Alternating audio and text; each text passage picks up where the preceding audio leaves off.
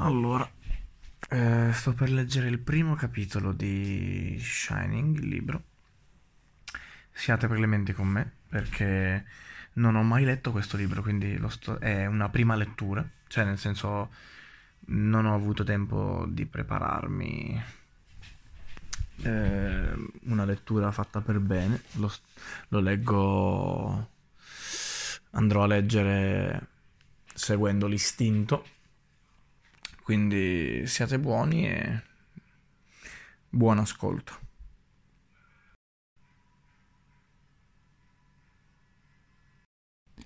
Libro Shining. Parte prima. Detto popolare. Primo capitolo. Colloquio di assunzione. Jack Torrance pensò piccolo stronzo arrogante Ullman era alto poco più di un metro e sessanta e quando si muoveva aveva la rapidità scattante che sembra essere peculiare a tutti gli ometti grassocci. Aveva i capelli spartiti da una scriminatura impeccabile e il completo scuro era sobrio, ma non severo. Sono un uomo al quale potete tranquillamente esporre i vostri problemi, diceva quel completo alla clientela solvente. Al personale stipendiato parlava invece in modo più sbrigativo. Sarà meglio che filate dritto, voi altri. All'occhiello spiccava un garofano rosso, forse per evitare che per la strada qualcuno scambiasse Stuart Ullman per il titolare dell'impresa di pompe funebri. Mentre ascoltava Ullman, Jack ammise tra sé che, date le circostanze, con tutta probabilità non gli sarebbe piaciuto proprio nessuno da quella parte della scrivania. Ullman gli aveva posto una domanda che Jack non aveva afferrato. Molto male. Ullman era il tipo capace di archiviare uno sbaglio del genere in uno schedario mentale per tornarci sopra in un secondo momento. Eh, scusi? Le ho chiesto se sua moglie ha capito esattamente quali saranno le sue responsabilità qui. E poi c'è suo figlio, naturalmente. Chinò lo sguardo sulla domanda di assunzione che gli stava di fronte. Daniel, eh, sua moglie non è un tantino spaventata all'idea? Wendy è una donna straordinaria. E il suo figlio? È straordinario anche lui? Jack sorrise di un largo sorriso da pubbliche relazioni. Ci compiaceremo di crederlo, direi. È abbastanza indipendente per essere un bambino di cinque anni. Ullman non ricambiò il sorriso. Tornò a infilare in una cartellina la domanda di assunzione di Jack e la riposa in un cassetto. Ora il ripiano della scrivania era sgombro, fatta eccezione per un tampone, un telefono, una lampada orientabile e un cestello per la corrispondenza in arrivo e in partenza. Anche i due scomparti del cestello erano vuoti. Ullman si alzò e si avvicinò allo schedario posto in un angolo della stanza. Eh, per favore, giri attorno alla scrivania, signor Torrance. Daremo un'occhiata alla planimetria dei vari piani dell'albergo. Tornò allo schedario e ne tolse cinque grandi fogli che posò sul lucido ripiano di noce della scrivania. Jack gli si pose accanto e avvertì intensamente il profumo dell'acqua di colonia di Ullman. Tutti i miei uomini usano cuoio inglese oppure niente? Gli venne in mente di pensare senza nessun motivo particolare. E dovette mordersi la lingua per non scoppiare in una sonora risata. Oltre la parete giungevano i rumori attutiti della cucina dell'Overlook Hotel che smobilitava dopo il pranzo. Ultimo piano, disse brusco Ullman. E la soffitta. Non c'è assolutamente niente lassù. A parte qualche cianfrusaglia. L'Overlook ha cambiato parecchie volte proprietario dalla fine della seconda guerra mondiale in poi e a quanto pare i vari direttori che si sono succeduti hanno sbattuto in soffitta tutto quello che non era di loro gusto. Voglio che vi siano piazzate trappole per topi ed esche avvelenate. Le cameriere del terzo piano sostengono di aver udito dei frusci là sopra. Io non ci credo affatto, ma non deve esserci nemmeno una probabilità su cento che resti un solo topo all'Overlook Hotel. Jack, secondo il quale qualsiasi albergo ospitava almeno un paio di topi, si guardò bene dal ribattere. È appena il caso di dire che non permetterà a suo figlio di salire nella soffitta per nessun motivo. no, no, disse Jack, e tornò ad abbozzare il suo largo sorriso da pubbliche relazioni. Che situazione umiliante! Quello stronzo arrogante credeva sul serio che avrebbe permesso a suo figlio di bighellonare in una soffitta abitata da topi e zeppa di vecchie carabattole, Dio sa che altro. Ullman scartò la planimetria della soffitta e la infilò sotto la pila degli altri fogli. L'Overlook si compone di 110 alloggi, disse con tono pedante. Di questi, 30, tutti appartamentini, si trovano al terzo piano. 10 nell'ala ovest, incluso l'appartamento presidenziale, 10 nel corpo centrale e 10 nell'ala est. E da tutti si gode una vista spettacolosa. Non potresti risparmiarti questi discorsi da imbonitore? Ma non aprì bocca, aveva bisogno di quel posto. Ullman infilò sotto la pila la plenimetria del terzo piano. Dopodiché si accinsero a esaminare quella del secondo. 40 stanze, disse Ullman. 30 doppie e 10 singole, e al primo piano 20 di ciascun tipo, più tre ripostigli per la biancheria ogni piano e due magazzini, situati rispettivamente all'estremità orientale dell'albergo, al secondo piano, e all'estremità ovest al primo piano. Ha domande da fare? Jack scosse il capo in un cenno di diniego. Ullman rispose anche le planimetrie del secondo e del primo piano. E ora il pian terreno. Qui al centro c'è la portineria. Dietro ci sono gli uffici. E il vestibolo si estende per 25 metri ai due lati del banco del portiere. Qui nella lauva sono situate la sala del pranzo Overlook e la Colorado Lounge, mentre nell'ala est ci sono il salone per i banchetti e il salone da ballo. Qualche domanda? Eh, solo a proposito dello scantinato, rispose Jack. Per il guardiano invernale questo è il piano più importante di tutti, no? Eh, dove si accentra tutto il movimento, per così dire. Eh, Watson le mostrerà tutto, la planimetria dello scantinato è appesa alla parete del vano della caldaia.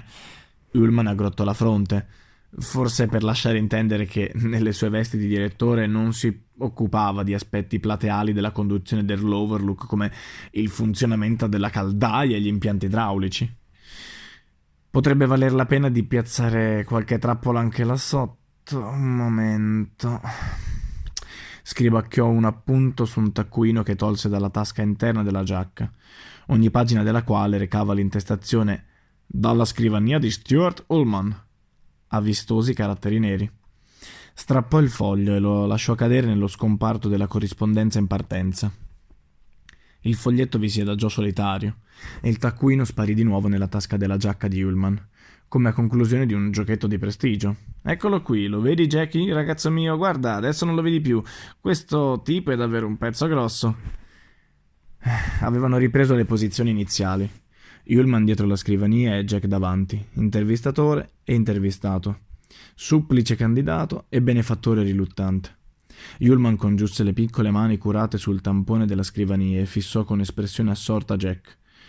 Un ometto dai capelli radi, con un completo da banchiere e una sobria cravatta grigia. Al fiore che portava all'occhiello faceva riscontro, sull'altro bavero, una piccola spilla. Recava la scritta personale, a minuti caratteri d'oro.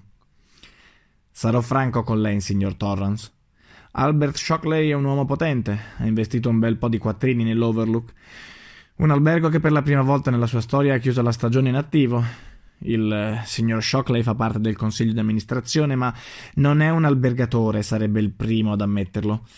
Però, per quanto riguarda questa faccenda del guardiano invernale, ha esternato i suoi precisi desideri in maniera addirittura ovvia. Vuole che sia. vuole che lei venga assunto, e io l'assumerò. Ma se mi fosse stata data carta bianca in proposito, io non l'avrei fatto. Jack serrava le mani tenendole posate in grembo. Le premeva l'una contro l'altra sudaticce. Stronzo arrogante, stronzo arrogante. Non credo di riuscirle molto simpatico, signor Torrance, ma non me ne frega niente. Quel che è certo è che i suoi sentimenti nei miei riguardi non incidono sulla mia convinzione che lei non sia l'uomo adatto per questo incarico. Durante la stagione, che va dal 15 maggio al 30 settembre, l'Overlook impiega 110 dipendenti a tempo pieno. Uno per ogni stanza dell'albergo, si può dire. Non credo di piacergli, anzi sospetto che qualcuno mi giudichi una carogna. E il loro giudizio sarebbe corretto per quanto riguarda il mio carattere. Devo essere una carogna per mandare avanti questo albergo come si deve. Fisso Jack, in attesa di un commento, e questi tornò a rivolgergli il largo, luminoso sorriso da pubbliche relazioni, che metteva in mostra i denti in modo addirittura offensivo. L'Overlook è stato costruito tra il 1907 e il 1909, proseguì Ullman. La località più vicina è Sidewinter, 65 km in direzione est, e le strade per raggiungerla sono chiuse su per giù dalla fine di ottobre, eh, i primi di novembre fino al mese di aprile. A costruire l'albergo è stato un certo Robert Townley Watson, il nonno del tizio attualmente addetto alla manutenzione. Qui hanno soggiornato i Vanderbilt, i Rockefeller, gli Astor, i Dupont.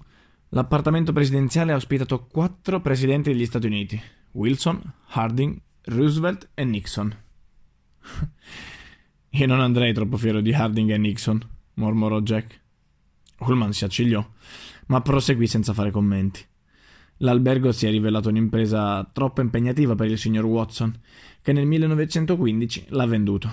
Dopodiché è stato venduto altre volte, nel 1922, nel 1929 e nel 1936. È rimasto inattivo sino alla fine della seconda guerra mondiale, quando è stato acquistato e rinnovato da Horace Derwent, il miliardario inventore, pilota, produttore cinematografico e imprenditore. Il nome non mi è nuovo, disse Jack. Già, tutto ciò che toccava si tramutava in oro, a eccezione dell'Overlook.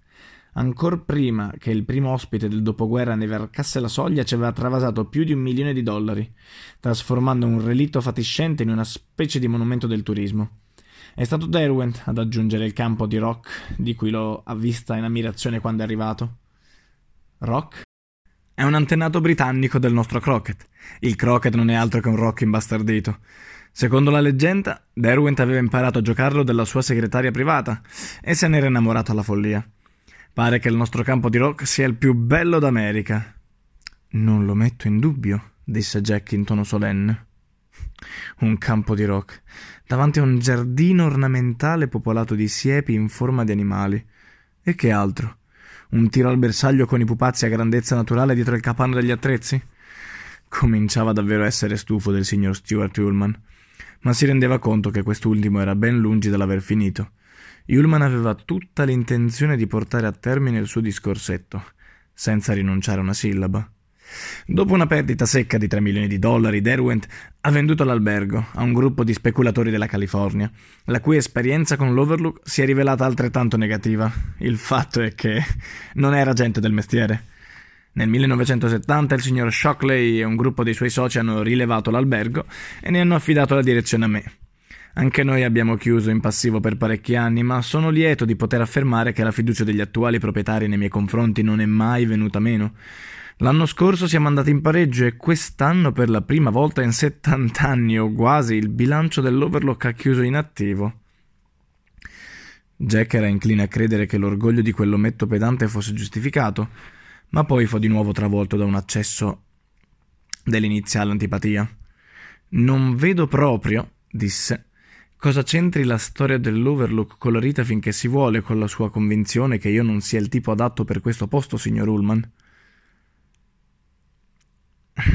Una delle ragioni per cui l'Overlook ha perso tanto denaro sta nel deprezzamento che si verifica ogni inverno. Riduce il margine di profitto in misura molto superiore a quanto lei potrebbe credere, signor Torrance. Gli inverni quassù sono molto freddi. Proprio al fine di far fronte al problema ho insediato un guardiano invernale con l'incarico di far funzionare la caldaia e riscaldare le varie ali dell'albergo, in base a un criterio di rotazione giornaliera, di riparare i guasti, eh, casomai se ne verificassero, e di eseguire le riparazioni, di esercitare una costante sorveglianza su qualsiasi contingenza. Durante il nostro primo inverno ho assunto una famiglia, anziché uno scapolo. Ma è scoppiata una tragedia. Una tragedia spaventosa. Ullman fissò Jack freddamente, quasi volesse valutarlo. Ho commesso un errore. Non esito ad ammetterlo. L'uomo beveva. Jack sentì che le labbra gli si tendevano in un lento insolente sogghigno, l'antitesi esatta del sorriso tutta bocca da pubbliche relazioni. Ah, è così? Sono sorpreso che Al non gliel'abbia detto. Ho smesso. Sì, il signor Shockley mi ha detto che non beve più e mi ha parlato del suo ultimo impiego, del suo incarico di fiducia, per così dire. Lei insegnava inglese in un istituto preuniversitario del Vermont e ha perso la karma. Non credo ci sia bisogno di scendere in maggiori particolari, ma si dà il caso che a mio parere l'episodio di Grady abbia un nesso ed è per questo che ho tirato in ballo la faccenda della sua... beh, dei suoi precedenti. Nell'inverno 1970-71, quando già avevamo rimesso a nuovo l'Overlook, ma non era stato ancora riaperto al pubblico, ho assunto quel, quel disgraziato di Delbert Grady. Grady si è installato negli alloggi che lei dovrà dividere con sua moglie e suo figlio. Aveva moglie e due figlie lui. Io avevo avanzato certe riserve, tra cui l'estremo rigore del clima invernale e il fatto che i Grady sarebbero stati tagliati fuori dal mondo per... Ma questo non è esatto. C'è il telefono qui e probabilmente anche una ricetrasmittente da radioamatore. Eh, il Parco Nazionale delle Montagne Rocciose è a portata di elicottero. È un, è un territorio di, te- di questa estensione e possiede certamente almeno un paio di elicotteri. Questo non saprei dirglielo, fece Ullman. L'albergo è dotato di una ricetrasmittente che il signor Watson le mostrerà, unitamente all'elenco delle esatte frequenze da impiegare se dovesse aver bisogno di aiuto. Le linee telefoniche che collegano l'albergo con Sidewinter sono ancora in funzione, ma d'inverno prima o poi cadono e rimangono fuori d'uso per un periodo che va dalle tre settimane a un mese e mezzo. Nel capanno degli attrezzi c'è anche un gatto delle nevi. Dunque non si può dire che questo posto resti completamente tagliato fuori dal mondo. Il signor Ullman assunse un'espressione afflitta. Supponga che suo figlio o sua moglie inciampi per le scale e si fratturi il cranio. Signor Torrance, in tal caso giudicherebbe questo posto tagliato fuori dal mondo? Jack comprese alla perfezione. Un gatto delle nevi che procedesse alla massima velocità sarebbe stato in grado di arrivare a Sidewinter in un'ora e mezzo, chissà. Un elicottero del servizio di soccorso dei parchi avrebbe avuto potuto raggiungere l'albergo in tre ore in condizioni ottimali.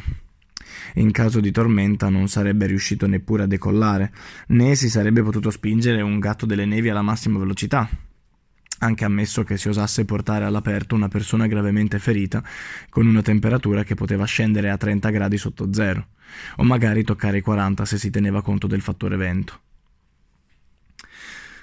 Nel caso di Grady, proseguì Ullman, ho fatto pressappoco il ragionamento che sembra aver fatto il signor Shockley nei suoi confronti. La solitudine può risultare dannosa. Meglio che quel tizio si portasse appresso ai familiari in caso di guai, mi sono detto, c'erano ottime probabilità che si trattasse di qualcosa di meno urgente di una frattura cranica, di un incidente causato da un'apparecchiatura elettrica o di qualche attacco di convulsione.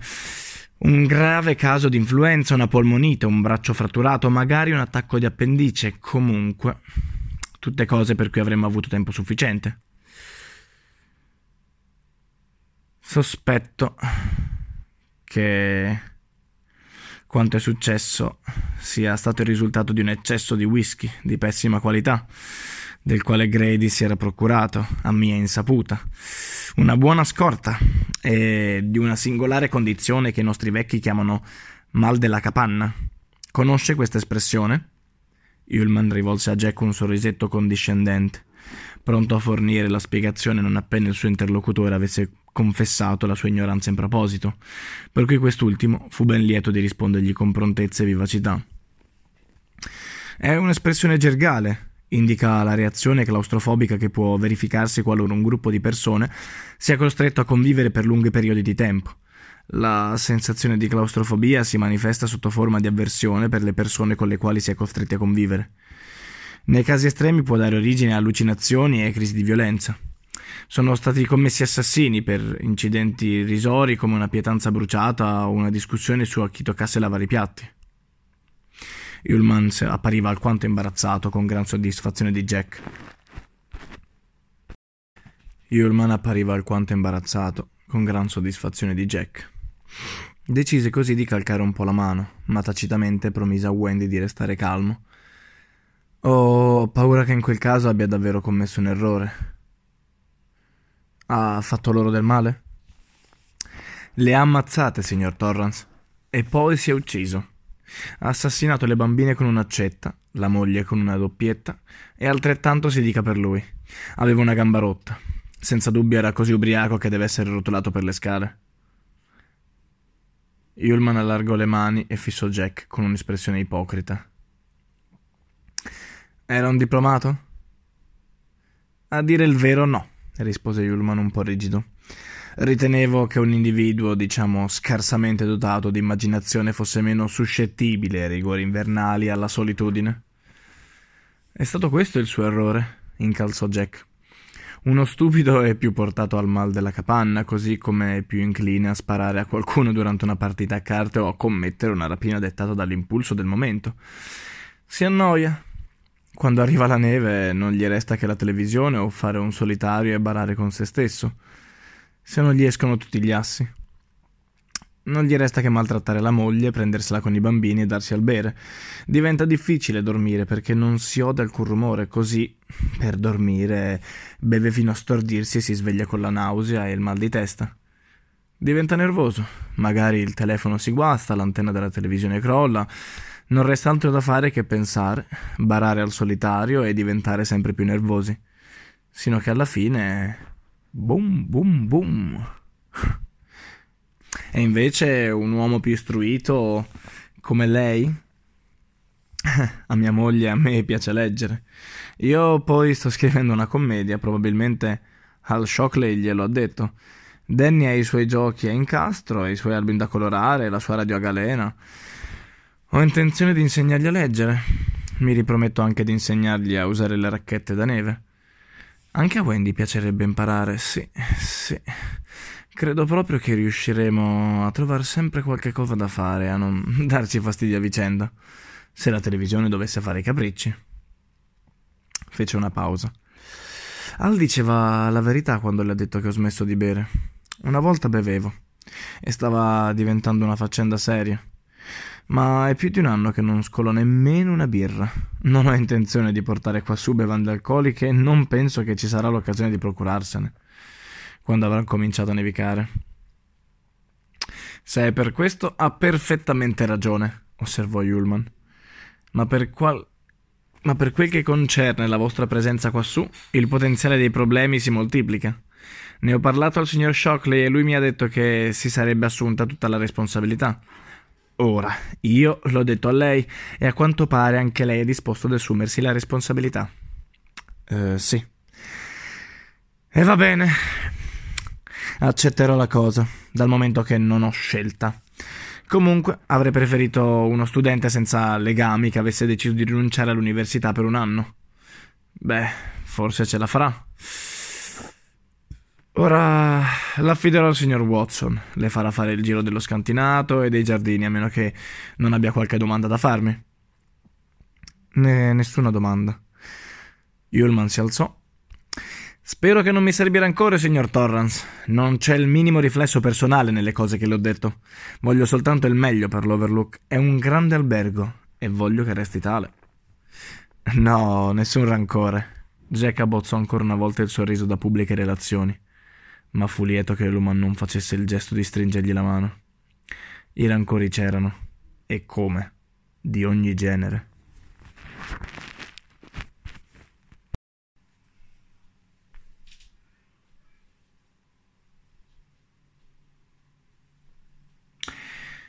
Il primo capitolo è finito.